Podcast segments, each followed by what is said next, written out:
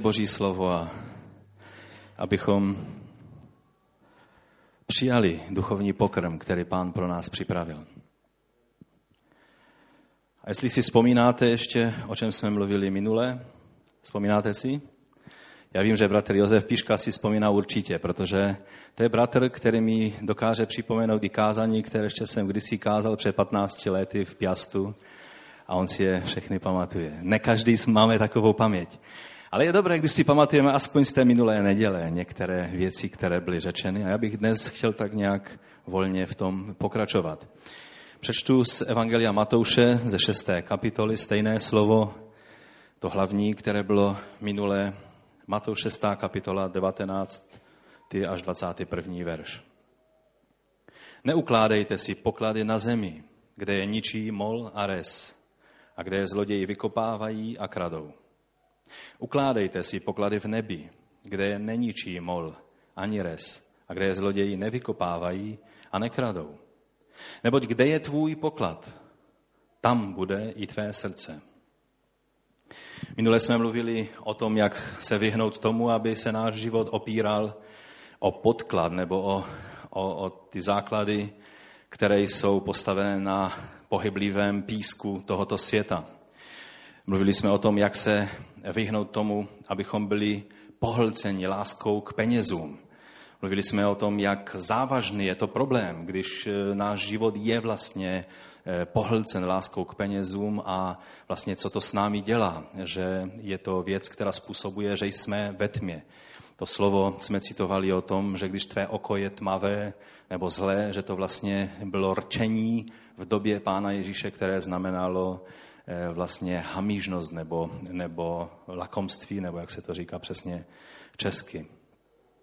Taky jsme mluvili o tom, jak je skvělé, když náš život může být opřen o bezpečný základ, když naším pokladem je Bůh a tehdy máme jistotu.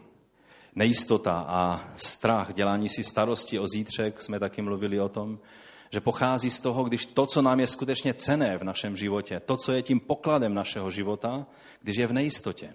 Když náš život se točí kolem věcí, jistoty a jistot, které máme v tomto světě, ty, když jsou pak pohnuty, a to se děje dnes a denně, pak si děláme starosti, jsme v obavách a ve strachu. A dnešní svět vlastně tyto obavy a tento strach prožívá, protože po celém světě se dějou věci, které vzbuzují tyto obavy, pokud naším útočištěm a tím pevným základem není Bůh.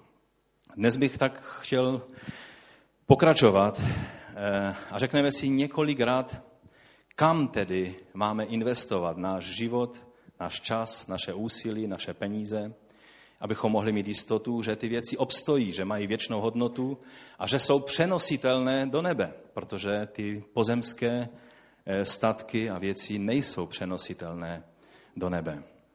V první Korinským ve třetí kapitole je napsáno slovo, které dobře všichni známe a já přečtu od jedenáctého verše. Tady je řečeno, nikdo totiž nemůže položit jiný základ, než ten, který už je položen. A to je Ježíš Kristus. Zda někdo na tomto základu staví ze zlata, stříbra, drahého kamení, či naopak ze dřeva, trávy, slámy. Dílo každého vyjde najevo. Ukáže je onen den, neboť se zjeví v ohni a oheň vyzkouší, jaké je dílo každého člověka. To slovo hlavně samozřejmě v tom kontextu, určitě to znáte, mluví o tom, jak mít správný postoj ve vztahu k církvi, k božímu, k božímu tělu. Tam pak je mluva, mluveno o tom, že kdo ničí chrám Ducha Svatého, toho zničí Bůh. Tady v tom kontextu je řeč, je řeč o, o těchto věcech. O tom, že to, co děláme a jak jednáme, má vztah vůči církvi Kristově a buď jsou to věci ze zlata, drahých kamenů, čili věci víry, věci věčných hodnot, anebo je to sláma, dříví, seno, věci, které prostě zhoří velice rychle v ohni každé zkoušky. Ale já věřím, že tady se mluví nejenom o těchto věcech, ale že je to vlastně princip, který ukazuje, že tím, že prožijeme svůj křesťanský život, tím, že ukládáme že střádáme věčné hodnoty, pracujeme na věčných věcech, které mají věčnou hodnotu, že to jsou ty věci zlata, stříbra, drahých kamenů, ty, které obstojí v ohni, ale pak jsou jiné věci, které jsou velice pomíjivé, a pokud motivace toho, co děláme, jsou ty pomíjivé věci, pak se nám to velice rychle sesype. A ten oheň zkoušky, víte, on přichází někdy zde na této zemi. Někdy přichází okamžitě a věci se zesypou a vidíme to ještě zde. Ale velice často se stává, že Bůh nechá ty věci až do posledního dne. A teprve tehdy se ukáže, jaké dílo jsme budovali.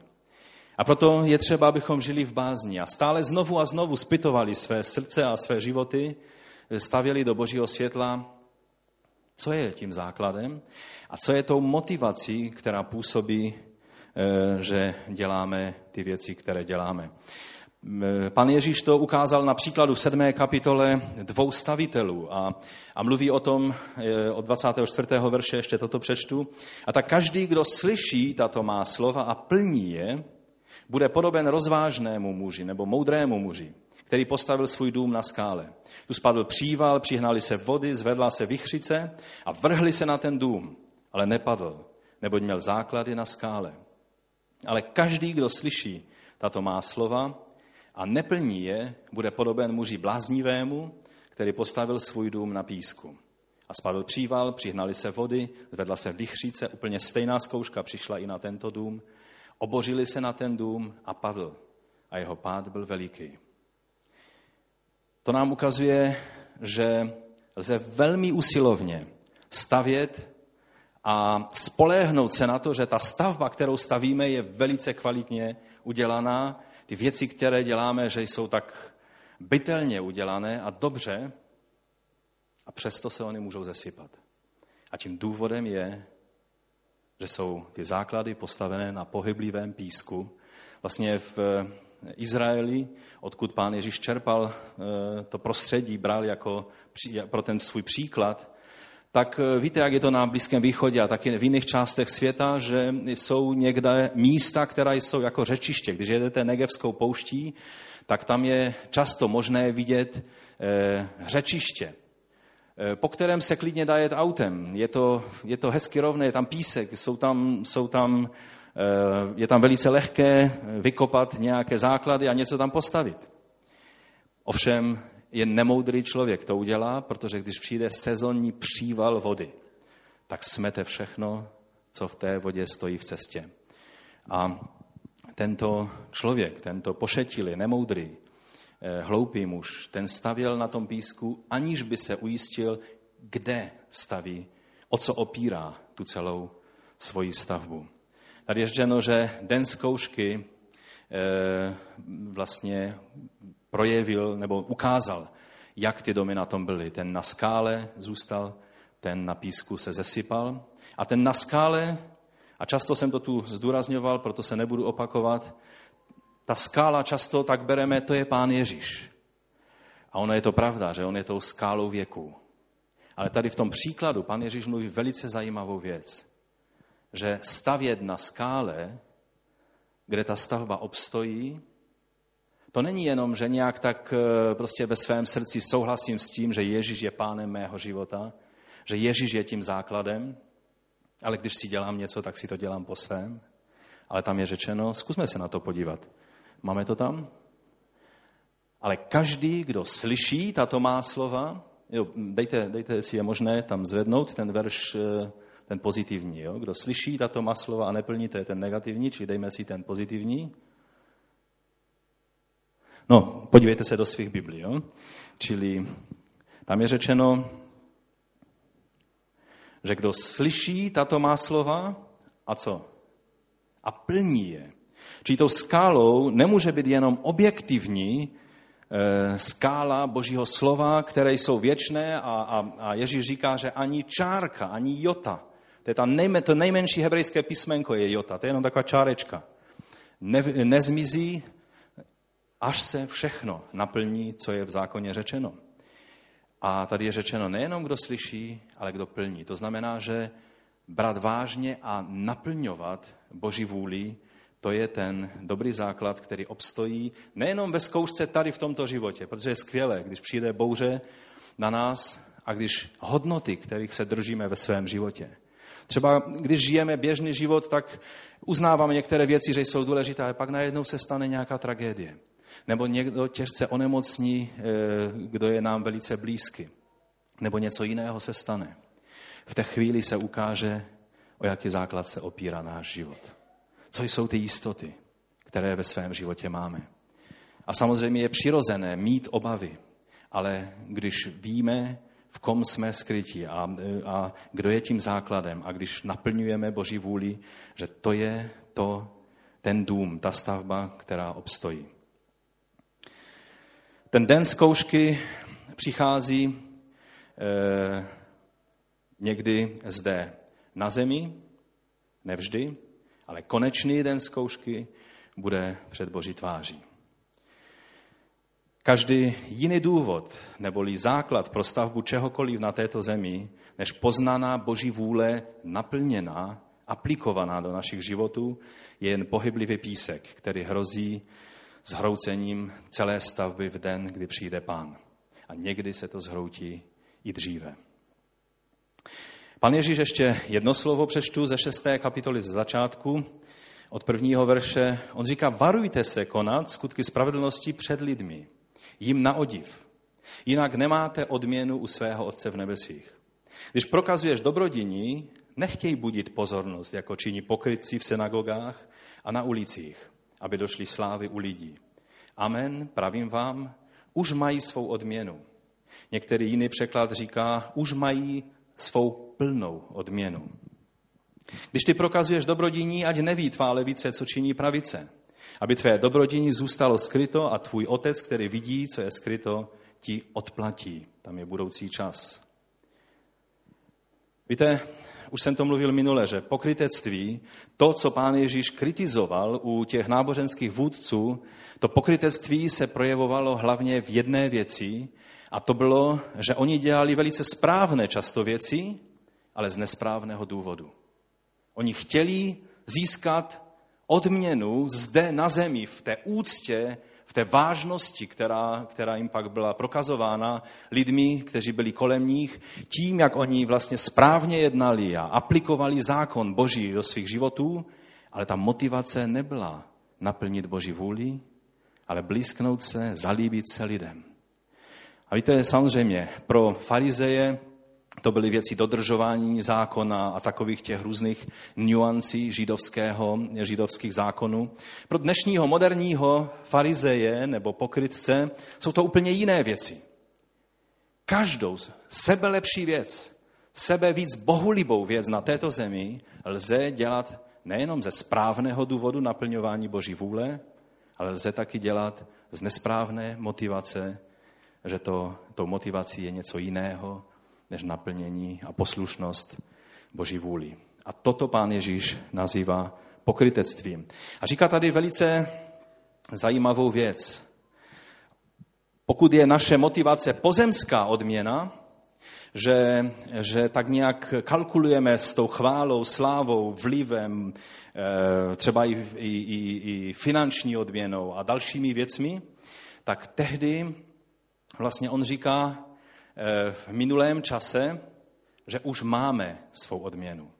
A některé při, při, překlady tam dávají ještě to slovíčko, už máme plnou odměnu.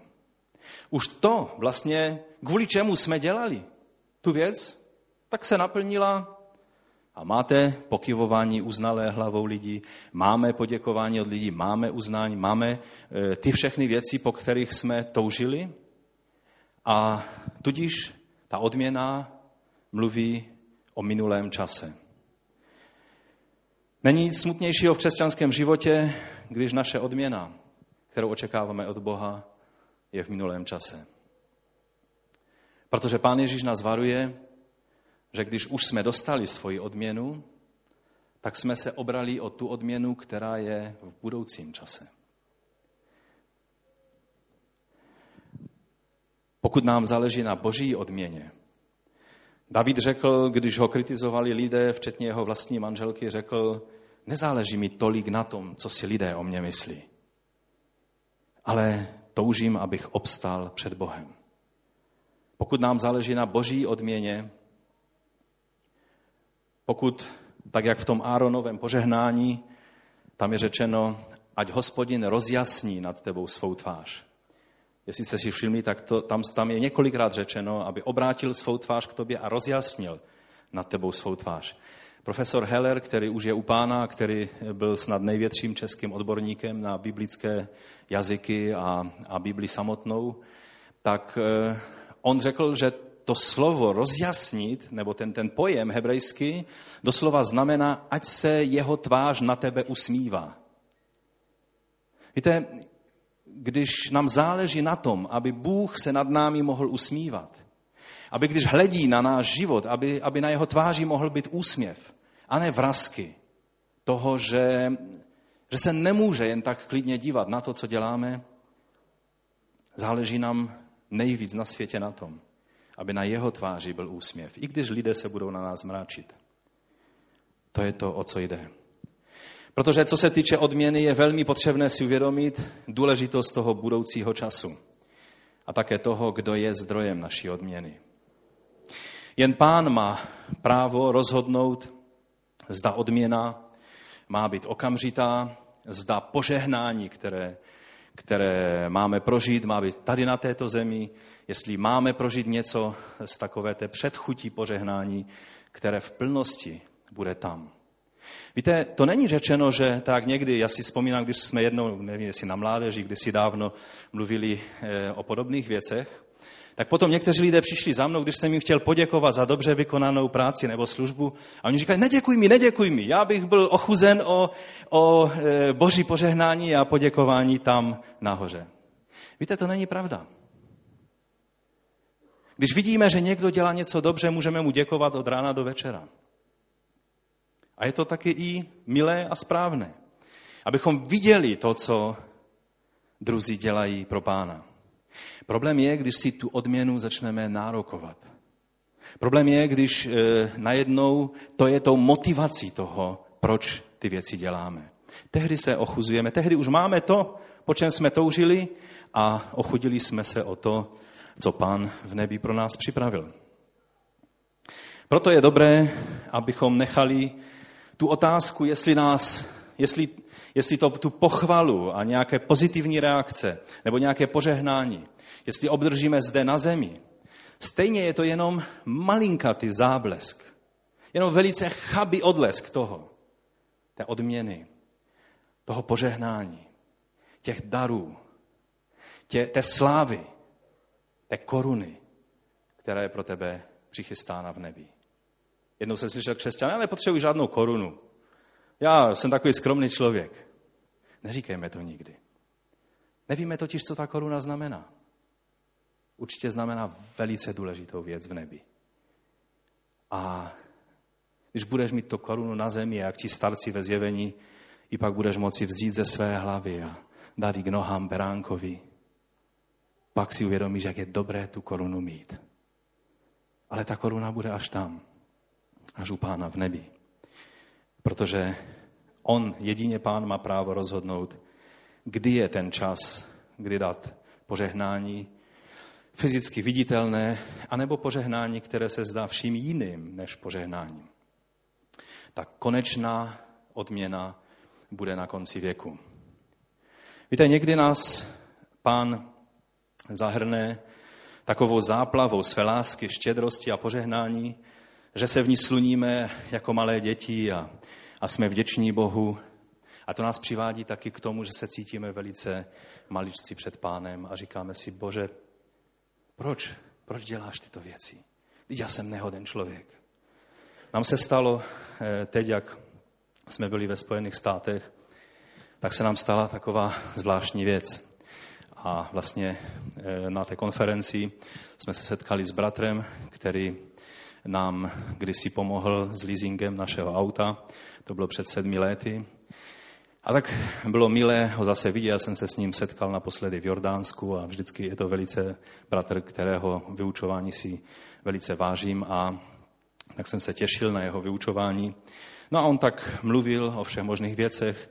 ptal se, jak žijeme a tak dále. A, a potom e, říká, víš, já jsem přemýšlel o tom autě, že už je to sedm let a že to auto už asi bude mít e, naježděno dost.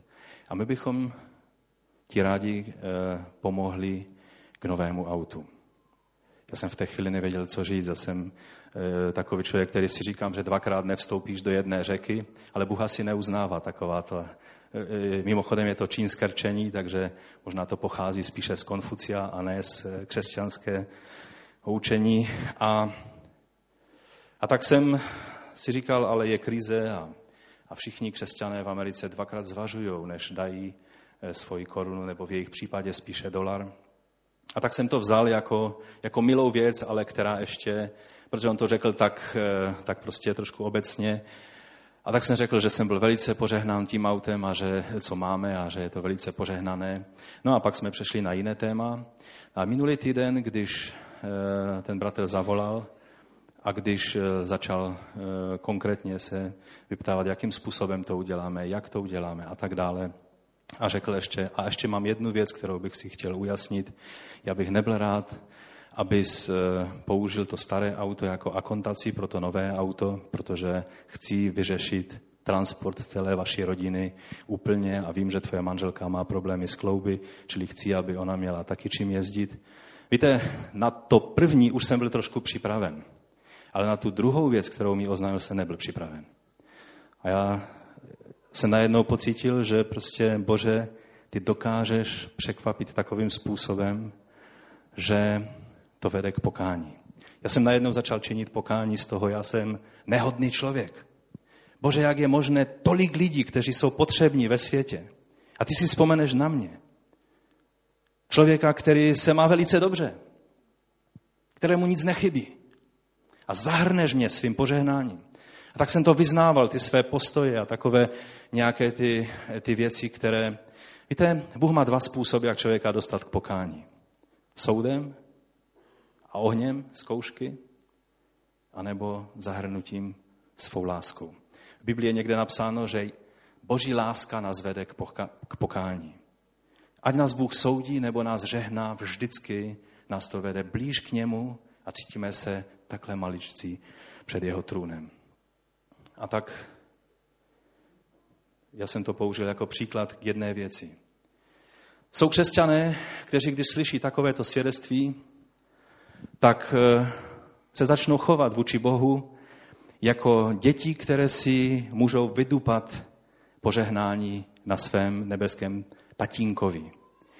A dokonce i to jméno tatínek často používají ve smyslu takového toho taťuldy, kterého poplácám po zádech, tak už konečně se zpamatuj, táto, a dej, co je třeba. A svou teologii prosperity si takhle vydupávají věci na Bohu. Ale víte, to nejde. Jen Bůh je ten, který má právo rozhodnout o tom, co udělá. Jestli nás nechá projít údolím stínu a tmy, on je Bůh, který ví, co dělá. Jestli nás provádí vrcholem nějaké hory, slunce a požehnání, jen on ví, co dělá.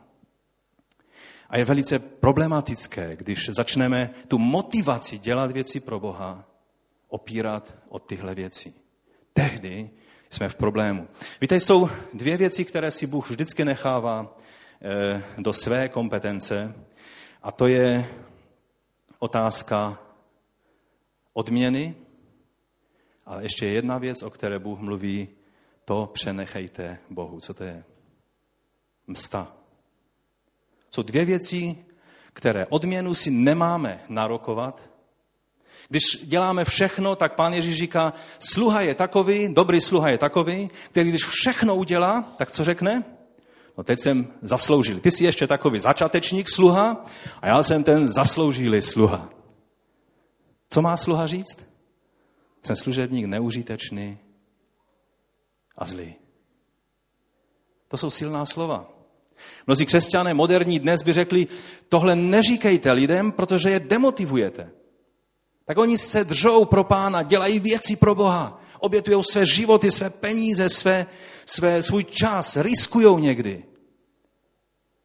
A pak mají říct, já jsem služebník neužitečný a zlý? To přece není správné. Já vám chci říct, pan Ježíš tím chtěl ukázat jedno tajemství. Když tvá motivace není odměna a pochvala, pak máš jistou odměnu, obrovskou odměnu v nebi a občas tě Bůh překvapí i zde na zemi, co se nám stalo tento týden. A ze mstou, o tom myslím, že ani není třeba říkat, že je to bezpečné a dobré přenechat Pánu. Kolikrát bychom chtěli vzít soud do svých rukou. Kolikrát bychom chtěli říct, to přece tak nemůže zůstat tomu člověku, nebo nám se děje křivda. A pak nám říká Ježíš, žehnejte svým nepřátelům, těm, kteří vás proklínají, kteří vám ubližují, žehnejte. Když žehnáš, nejenom, že tomu člověku děláš službu tím, tak říká Šalamón, to byl moudrý člověk Šalamón, říká, když žehnáte místo, abyste e, prostě nadávali a dělali takové ty běžné lidské věci, někdy je to jako, oheň, jako, jako ohnivé uhlíky na hlavu toho člověka, které způsobí soud Boží v životě toho člověka a on pak má možnost činit pokání a dát se do pořádku. Ale především, když necháme mstu Bohu, to hlavní je, že se nikdy nespleteme, abychom ublížili nevinnému člověku. Někdy se nám zdá, že ten člověk je vinen a zasloužil by pořádně, ale jen Bůh ví, jak to skutečně je. A proto odměnu a mstu a soud přenechme Bohu. On je ten, který ví přesně kdy, jak a co. Amen? Víte, jinak bychom to mohli říct v takovém obecnějším pravidle. Nebe a peklo je v Boží kompetenci. Naštěstí. My lidé v církevních dějinách a v dějinách obecně jsme už dokázali, jak špatnými správci těchto věcí jsme.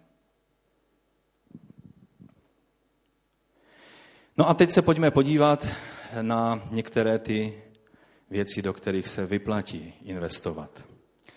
Aby to byly věci přenosné do nebe. A já vím, že neprojdeme tím seznamem možná jednu nebo dvě věci, ze seznamu asi sedmi.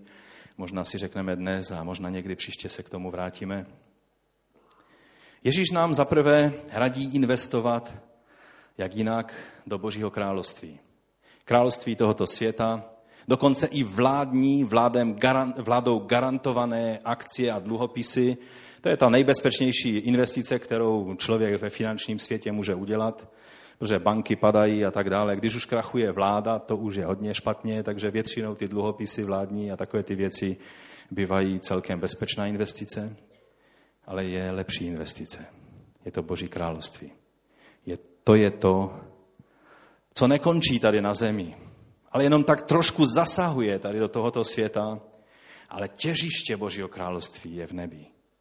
To je to, když investuješ do Božího království, tak investuješ do něčeho, co má své ústředí v nebi, ne tady na zemi. Haleluja. U Matouše v třinácté kapitole je napsáno ve čtyřicátém čtvrtém verši, království nebeské je jako poklad ukrytý v poli. Víte, to neleží takhle na ulici, aby každý, kdo jde, tak si řekne, takové ty letáčky, když vám nabízejí nějaké rychlé peníze nebo nějakou super výhodnou půjčku. Myslím, minulý týden mě spořitelna nabídla úplně super výhodnou půjčku, že prostě to je úplně bomba. Já jsem se tam podíval, vždycky se díval na takové to malinkaté, malinkatou zkrátku, malinkým písmem napsáno, to se jmenuje nějak R P S N nebo tak nějak. To je skutečné, reálné procento, které za rok zaplatíte za tu nabídku. A tam bylo třináct celá pět procenta. Tak jsem říkal, díky, zajímavá nabídka, ale hodně drahá. Ale víte, takové ty nabídky to vám posílají domů, a, ale když chcete skutečně dobrou věc, tak ji musíte hledat. Království nebeské je jako poklad ukrytý v poli, který někdo najde a skryje a z radosti nad tím jde a ten člověk, který našel ten poklad, tak šel, prodá všechno, co má a koupí to pole. Víte, království Boží je tak cenné, že když si uvědomíme, co to je, jsme ochotní, ten člověk se vzdal úplně všeho, co měl, jen aby získal toto království Boží, tento poklad. On si uvědomil, jak obrovskou cenu má tento poklad. Můžete mít cokoliv na světě, ale když nemáte tento poklad, ty všechny jiné věci nestojí za řeč. A už jsme mluvili minule a několikrát v minulosti, protože když jsem studoval důkladně, jak vnímali Židé v době Pána Ježíše pojem nebeské nebo boží království, tak vlastně je to záměnně používáno. Nebeské království znamená totéž, co boží království. Ale rabíni vysvětlovali vlastně boží království tím, že je to boží vláda. Když se poddáš boží vládě, božímu, božím názorům, boží vůli, začneš naplňovat, uplatníš boží vládu ve svém životě, to je boží království. A tudíž, když chceme investovat do, božího, do toho pokladu božího království, neznamená to nic jiného, než že se poddáme božímu slovu, boží vůli. A tehdy investujeme dobrým způsobem. Pokaždé, když jsme na křižovatce rozhodnutí, velice často se dostáváme, jdeme cestou životem a nemusíme třeba dělat nějaké rozhodnutí. Ale najednou stojíme před dilematem, co udělat, jít vlevo nebo vpravo. Když se podíváme do božího slova a zjistíme, že boží příkaz, boží směr ukazuje vpravo, tak pokud se vydáme vpravo, i když to znamená dost velké komplikace, praktické komplikace pro nás, tehdy jsme uplatnili boží vládu, tehdy to znamená boží království na zemi v, to, v té dané situaci, v tom daném životě. Pokud naše motivace je poslušnost Bohu a ne blízknout se svými náboženskými filakteriemi, to jsou takové ty různé krabičky, které si Židé přivazují na ruce a na čelo a, a kdo je má kvalitnější, tak je víc zbožný a tak dále. E, to jsou všechno dobré věci, Bůh je přikázal. Ale když to je to, čím se chci ukázat v, mezi souvěrci nebo mezi lidmi, kteří na takové věci dají, ta motivace je špatná a přišel jsem o svůj poklad. Ale když motivací je poslušnost Bohu a naplnění jeho vůle, když chceme být tak naším heslem, ústředním heslem tady v KCčku, nebo motem je být v centru Boží vůle a pomáhat jiným se tam dostat, pokud skutečně toužíme potom být v centru Boží vůle, pak e, ta poslušnost Bohu znamená, že na tu stavbu, kterou stavíme, jsme položili ne slámu ani dříví, ale kvalitní zlatou nebo stříbrnou nebo kamennou cihlu. Za druhé, tento bod mě hodně nadchnul a tak jsem se u něho trošku zdržel déle, jak jsem se připravoval na to dnešní slovo. Největším pokladem, který můžeš mít ve svém životě a na který ukazují písma starého i nového zákona, největším pokladem, který nelze zastoupit ničím jiným, je Mesiáš. Mít Mesiáše. Být mesiánským Židem nebo mesiánským pohanem. Těm druhým se říká obecně křesťané. Ale to slovo křesťan je tak široký pojem, že je dobré si to ujasnit. Křesťan, to je Kristovec. Tak jak jsou mesiánští Židé, to jsou ti, kteří ví, že je Bůh na nebi, Bůh Abrahama, Izáka, Jákoba, Bůh všemohoucí, stvořitel nebe a země. Pod jehož vládou je všechno a který bude soudit živé a mrtvé. A skrze Mesiáše tento Žid má přímý vztah se svým Bohem. A pohan, to je mesiánský pohan. To je pohan, který věří, že je Bůh na nebi. Bůh Abrahama, Izáka, Jákoba. Bůh, který je stvořitelem všeho. I nás samotných. Který v poslední den bude soudit živé i mrtvé. A který poslal svého Mesiáše, abychom v něm mohli mít obecenství s Bohem. V Mesiáši jsme jedno. Stáváme se mesiánskými Židy nebo mesiánskými pohany dohromady v jednom těle Mesiáše, to znamená Krista. Pavel mluví k filipským křesťanům velmi zajímavou věc. Filipským třetí kapitola od sedmého verše. Ale cokoliv mi bylo ziskem, Pavel měl různé věci, měl původ, měl vzdělání, měl, měl spoustu věcí. Nebyl to taky chudý člověk, byl to spíše bohatý člověk, měl všechno možné. A tady je řečeno, cokoliv mi bylo ziskem, to jsem pro Krista, čili pro Mesiáše, protože Kristus neznamená nic jiného než pomazaný Mesiáš, odepsal jako ztrátu. A vůbec všecko pokládám za ztrátu, neboť to, tento fakt, to, že jsem poznal Ježíše, svého Pána, je mi nade všecko. Pro něho jsem všecko ostatní odepsal a pokládám to za nic, abych získal Krista a nalezen byl v něm nikoli z vlastní spravedlností, která je ze zákona, ale s tou, která je z víry v Krista. Spravedlností z Boha, založenou na víře, abych poznal jej a moc jeho vzkříšení i účast na jeho utrpení. Beru na sebe podobu jeho smrti, abych tak dosáhl z mrtvých stání.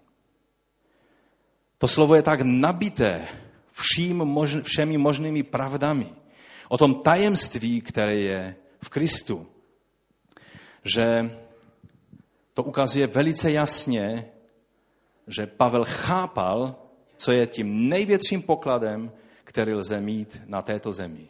A to je znát a mít e, Mesiáše. Jméno Ježíš e, v hebrejštině Ješua znamená, a na to mě upozornil bratr Avi, já jsem vždycky věděl, že to znamená, že Jahve spasí, nebo v Jahve je spása. Ale on řekl, že ve starém zákoně to slovo Ješua má ještě význam nejenom jméno, ale přímo spasení. Že znamená prostě spasení. Když se v hebrejštině řeklo, že mám spasení, tak mám Ješu. A to mě zaujalo. Žel Židé už potom po Ježíši, kdy vlastně vzniklo takovéto napětí mezi Židy a, křesťan, a křesťany, tak začali Ježíše nazývat ne Ješua, ale Ješu. A to slovo znamená naopak prokletí. Znamená, ať toto jméno je vyhlazeno mezi živými. To je forma prokletí. A tudíž oni, když mluví o Ježíši, tak mluví o Ješu, ne o Ješuovi. Je to smutné, že vlastně svého Pána a Mesiáše nazvali vlastně tím opakem. Ale není nádhernější věcí, než vidět, jak Žid pozná, že ten, zavr, ten odvrhnutý nebo odhozený kámen, jak říká nový zákon, se stal kamenem úhelným. A když Žid, který si je vědomý celého božího díla, boží svrchovanosti, toho, že když Bůh zavrhne, není kdo by zachránil. Když Bůh spasí, není kdo by namítal. Najednou může poznat, že ten Ješua je jeho spasení, je jeho Mesiáš. Tehdy se to stane tím nejnádhernějším pokladem, tehdy takový člověk je ochoten pro tento poklad všeho jiného se vzdát, protože má to, co je skutečně cenné a co má hodnotu v životě. Pavel to chápal a proto byl ochoten všechno jiné pokládat. Doslova tam je řečeno, že ne pokládat za nic, ale za hnůj, za odpad. Všechno jiné ve srovnání s tím božím poznáním Mesiáše nemá žádnou hodnotu. A my, pohané a cizinci, máme účast na tom stejném pokladu. Pokud chápeme, co to znamená, pak taky všechny poklady tohoto světa nám nebudou stát za nic a budou se zdát jako ztráta, jako nic. druhá. Korinským čtyři, šest až sedm říká Pavel, neboť Bůh, který řekl, ze tmy ať zazáří světlo, osvítil naše srdce, aby nám dal poznat světlo své slávy ve tváři Kristově. Tento poklad, to poznání Krista, boží život, který je v nás, tento poklad máme však v hliněných nádobách, aby bylo patrno, že tato nesmírná moc je boží a není z nás. Víte, poznání Mesiáše nespůsobí, že se staneme nějakými super lidmi nebo supermany. Stále jsme slabé hliněné nádoby, ale ten poklad, moc Ducha Svatého, v té hliněné nádobě, která ještě je schopná chybovat, je schopná mít praskliny, je schopná být slabou nádobou. Ale to důležité je, že když přijdete k té nádobě, uvnitř není prach a špína, nějaká špinavá, smradlavá voda, skytky, která tam byla nechána týden. Ale že je tam ten nádherný poklad, olej Ducha Svatého. Ten, který je tím pokladem, Pán a Mesiáš. Poznání Mesiáše a té slavné skutečnosti, že jsme vštípeni do boží olivy, do onoho božího stromu spásy. A že jsme takto spolu dědící s Izraelem, to znamená ze všemi z Izraele, kteří vírou čerpali a čerpají svou spásu z Boha od Abrahama až po dnešek. Toto je ten poklad, to tajemství, které je tím nejhodnotnějším. Efeským třetí kapitola, nedávno jsem to četl a byl jsem z toho úplně nadšen, pak jsem se sdílel doma s rodinou a oni tak řekli, dy, dy to je, dy, dy, já jsem to vždycky tak chápal, nebo dy to, je, dy to tak je v Biblii napsané. A já jsem z toho byl úplně nadšen, jak bych objevil Ameriku. Takže nepočítám s tím, že teď budete jásat, že jste objevili něco velice, eh, velice zásadního, ale, ale tady je napsáno takto.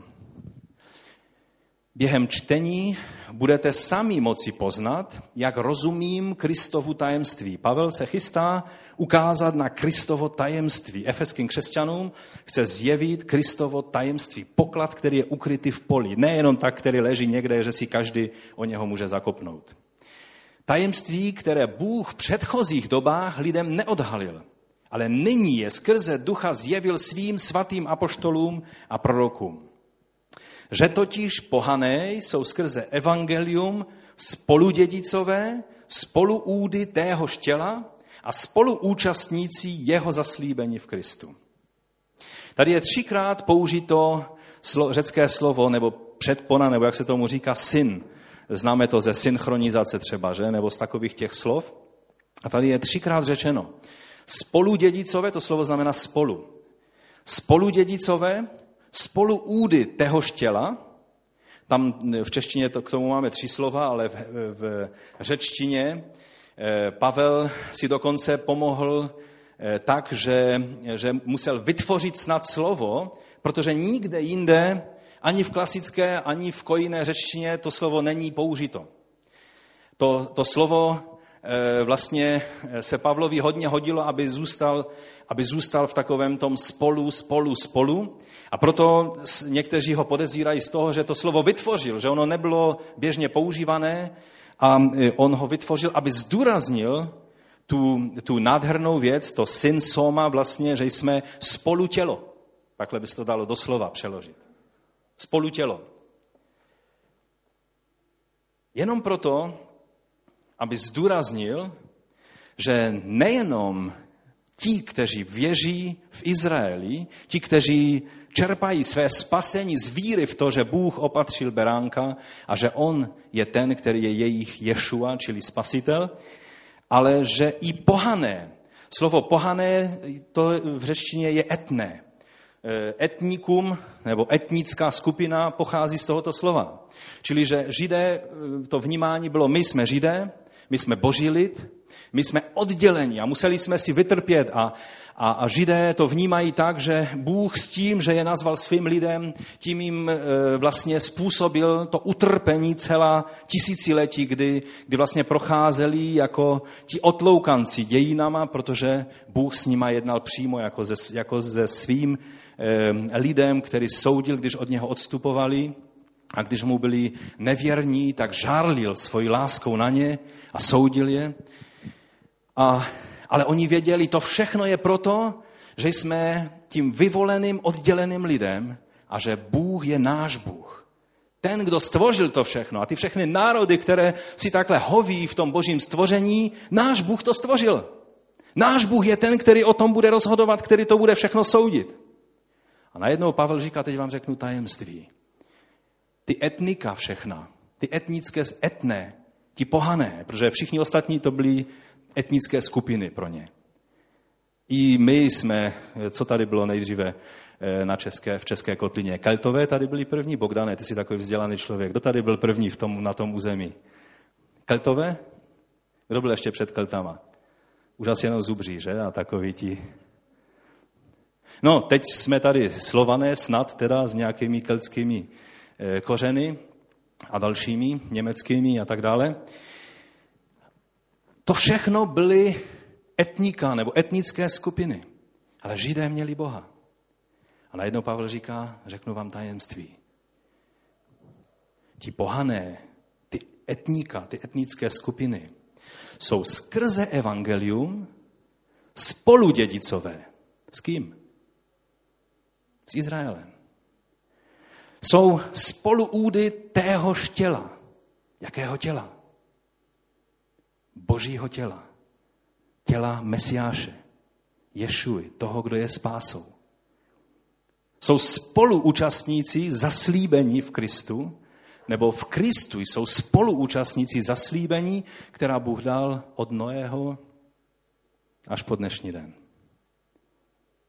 Skrze Mesiáše. To, co si Židé narokovali, to je naše, to je náš Bůh. Najednou všechna etnika se jim začali hrnout do toho. A začali říkat, to je i náš Bůh. Víte, dneska to máme trošku tak obráceně. Dneska křesťané uvažují, dovolíme Židům, tomu našemu Bohu, říkat, že to je i jejich Bůh? To je trochu jinak. Nám bylo dovoleno, aby Bůh Abrahama, Izáka a Jakoba se mohl stát skrze Ješu Mesiáše, tvým a mým Bohem, tím pokladem ukrytým v poli. Kdo toto pochopí, kdo toto si uvědomí, je ochoten všechno ostatní dát stranou a za tímhle pokladem se vrhnout. Protože to je to hlavní, co ve svém životě můžeš mít. Amen?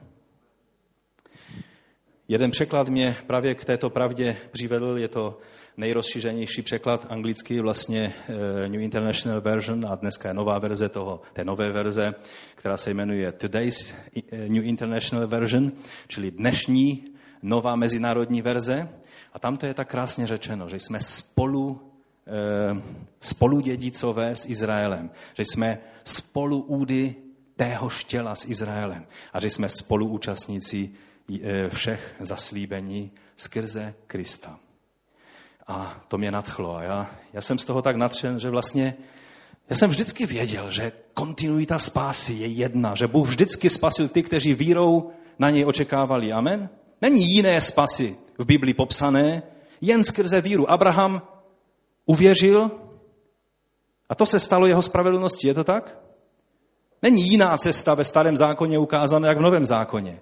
Spása Ješua je pouze skrze to, že Bůh je ten, který je záchrancem a Mesiáš je ten, který je tím fyzickým naplněním tohoto pro každého, jak pro Žida, tak pro etnikum české, polské, romské, slovenské a čínské, co tady, koho tady ještě máme, korejské, koho tady ještě máme dnes.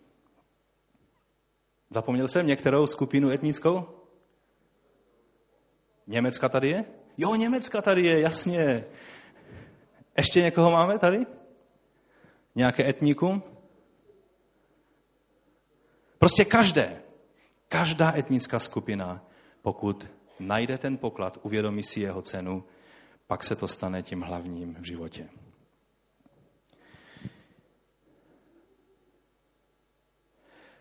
K Římanům apoštol Pavel říká velice zvláštní věc v jedenácté kapitole, když bych teda v tom trošinku, trošinku pokračoval. Vám z pohanských národů, čili z těch etnik, různých etnických skupin, říkám, že právě já, apoštol pohanů, čili těch národů, vidím slávu své služby v tom, abych vzbudil žárlivost svých pokrevních bratří a některé z nich přivedl ke spasení. Nad tím jsem hodně přemýšlel, když jsem si uvědomil, že ten příběh toho marnotratného syna je nejenom příběh jednotlivých lidí, není to jenom evangelizační příběh, ale je to příběh celého lidstva, toho mladšího bratra, který utekl pryč od svého otce a žil si svým životem tak dlouho, dokud ta nádhera božího stvoření a zaopatření fungovala, pak najednou byl na dně. A pak šel zpátky k otci a, a věděl, že otec žije se svým starším synem tam doma. A mají společný majetek. A on byl ten, který, který se oddělil a utekl pryč. Ale teď je čas, kdy se chce vrátit zpátky a nepočítal s tím, že bude moci být přijmout a zahrnut milostí a požehnáním otcovského domu. A otec mu vyběhnul napřed, zahrnul ho svojí milostí, ale co to způsobilo s tím starším bratrem? On začal žárlit. My bychom v češtině taky mohli použít slovo, že mu záviděl tomu mladšímu bratru to požehnání a to, to, to dobré jednání, které najednou, protože on mu dal nové roucho, prsten, boty a nevím, co všechno mu tam dal. A ten starší bratr, který představuje Židy podle těla, ten tam stál a tam byla hostina, tam se radovali, chválili. E, takoví lidé jako, jako Štefan a další tam hráli, zpívali, tancovali radosti a, a ten starší bratr tam stál a říkal si, to přece není možné. Ten kluk se oddělil od rodiny, všechno promrhal, on nemá nárok na nic. Já tady celou tu dobu jsem a věrně sloužím a naplňuji boží zákony nebo otcovské zákony. A tehdy k němu otec přišel a ukázal mu, co znamená milost. A vybídnul ho, aby se nechal zahrnout taky tou milostí. A víte, apoštol Pavel říká, vidím slávu své služby v tom, abych vzbudil žárlivost svých pokrevních bratří a některé z nich přivedl ke spasení. Já jsem nedávno četl, že je rozdíl mezi žárlivostí a mezi závistí. Víte, je rozdíl, když závidíte někomu něco, anebo žárlíte na něco. Ono v mnoha jazycích ta slova jsou záměnná. Lze žárlit na svoji manželku, když by se k ní někdo jiný dobíral, že? Protože ona patří vám. Vy žárlíte na to, na co žárlíte? Na to, o čem jste přesvědčeni, že vám patří. Závidět můžete jenom něco, co vám nepatří a vy to tomu druhému závidíte. To kdybyste mi záviděli nové auto, to by byla ta druhá věc, že? Či to je, ta, to je závist. Takhle funguje závist. Ale žárlivost je něco, co vím, že mi patří, děje se s tím něco nedobrého a já žárlím, protože o Bohu je řečeno, nikdy není řečeno, že, že Bůh závidí. Protože jeho je vše, takže on nemá jak závidět. Bůh má jeden problém, on nemůže závidět. Protože všechno je jeho. Ale je často o něm řečeno, že žárlí. Když Izrael odstupoval k falešným bohům a uctíval a říkal tomu teletí na poušti, prostě tele. A oni říkali, tohle je Hospodin, který nás vyvedl z Egypta, o Izraeli. A Bůh seděl na svém trůně. A žárlil. A říkal si, oni mě vyměnili za tohle. Za ten kus zlatého telete. A říká Mojžíši, běž tam dolů. Tam se nedějou dobré věci. To je žárlivost. Je často řečeno, Hospodinova žárlivost něco způsobila.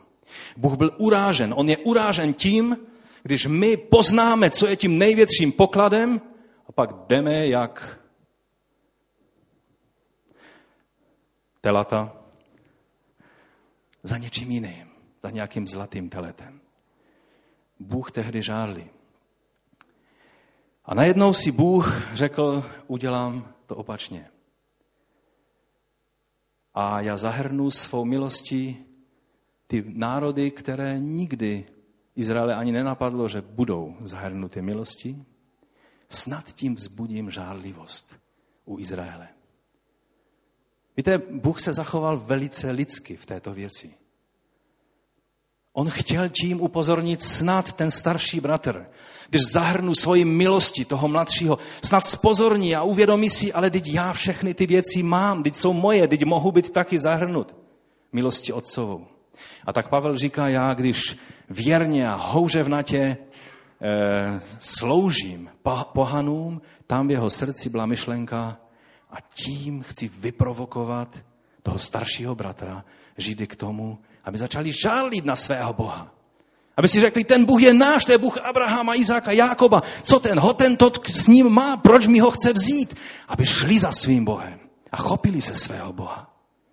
Takže tím, když my pohané přijímáme spásu, nejenom, že jsme uvedeni do slávy božích synů, A máme účast na tom pokladu, který je největší poklad, ale máme ještě druhý úkol. Vyprovokovat ty, kteří mají pocit, že vždycky při Bohu byli a nikdy od něho neodstoupili, aby uviděli a začali žálit na svého Boha.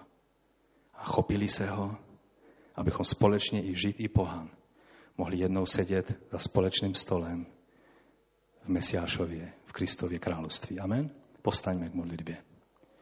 Ještě spousta věcí, které, do kterých stojí za to investovat svoji pozornost, úsilí, všechno, co máme, své životy. Ale já myslím, že to stačí pro dnešek. Že stačí, abychom si uvědomili, jak obrovský poklad na tom poli byl zakopán. Ten člověk byl ochoten všechno odložit, jen aby tento poklad získal. A je otázka, jestli pro tebe Mesiáš, pro tebe Kristus, Bůh Abrahama, Izáka, Jakoba je tím skutečným pokladem, kvůli kterému jsi ochoten všechno jiné dát v šanci. Protože jen tehdy dáváš najevo, že chápeš, o co se skutečně jedná. Pane, já tě prosím za sebe i za každého bratra a sestru. Dej nám milost, abychom chápali, jak obrovská je to věc. Když náš poklad není nic jiného, ale je to Mesiáš Boží. Ten Ješua, spása, spasitel, Pán. Ty sám jsi tím pokladem. A to jak pro Žida, tak i pro nás, pro všechna etnika, kteří jsme tady zastoupeni. Já ti děkuji, že před tvým trůnem jednoho dne budou stát lidé všech jazyků a národů. Že tam budou stát lidé z Česka, ze Slovenska, z Moravy, ze Slezska. Že tam budou Rómové, že tam budou, že tam budou lidé z Koreje, z Číny. Že tam budou Poláci, že tam budou lidé dokonce i z těch nejvzdálenějších kmenů v džungli v Peru, že tam budou lidé z Afganistánu, z Pakistánu, z Iránu, z Jordánska, ze Saudské Arábie. Já ti děkuji za to, že všichni mají možnost poznat ten poklad, který stojí za to, abychom všechno jiné vydali za to, abychom se tohoto pokladu chopili. Já ti děkuji za to, že jsi i nás zahrnul a vštípil do té olivy Božího lidu. Já ti děkuji za to, že budeme sedět ve tvém království spolu s Abrahamem, Izákem, Jakobem. Že ty jsi Bůh, který jsi Bohem všech těch, kteří chápou, že tím pokladem jsi ty sám. Já ti děkuji, Pane, za to. Prosím tě, abys nám pomohl, abychom své úsilí a své životy vždy vkládali do toho, co je věčné a co je cenné. A ty věci tohoto světa, abychom používali, jako bychom je nepoužívali. Aby když jsou dobré a potřebné, abychom je používali, ale aby naše srdce u těch věcí nebylo, aby náš život nebyl, se neopíral o ty sypké a pohyblivé písky, nejistoty tohoto světa, ale od tebe, který jsi tou jistotou a který jsi tím skutečným pokladem. Za to ti děkujeme ve jménu Ježíše Krista. Amen. Ať vás Pán požehná. Já vám taky děkuji, že se budete modlit tento týden za mě. Teď vám k, tomu, k té cestě víc neřeknu, ale až přijedu, tak doufám, že už budu moci říct trošku víc. Ale je to velice důležitá cesta a ta setkání, která budou, budou velice důležitá. Já vás prosím o modlitbu, o ochranu, protože přece jenom Turecko je země, kde se dějou různé věci. A tak e, jdeme do toho týdne, který je před námi, s tím, že budeme přemýšlet o tom největším pokladu, který máme. O tom pokladu, který stojí za to všechno jiné dát stranou, jen abychom nestratili ten hlavní poklad. A to je Mesiáš. Pán vám žehnej.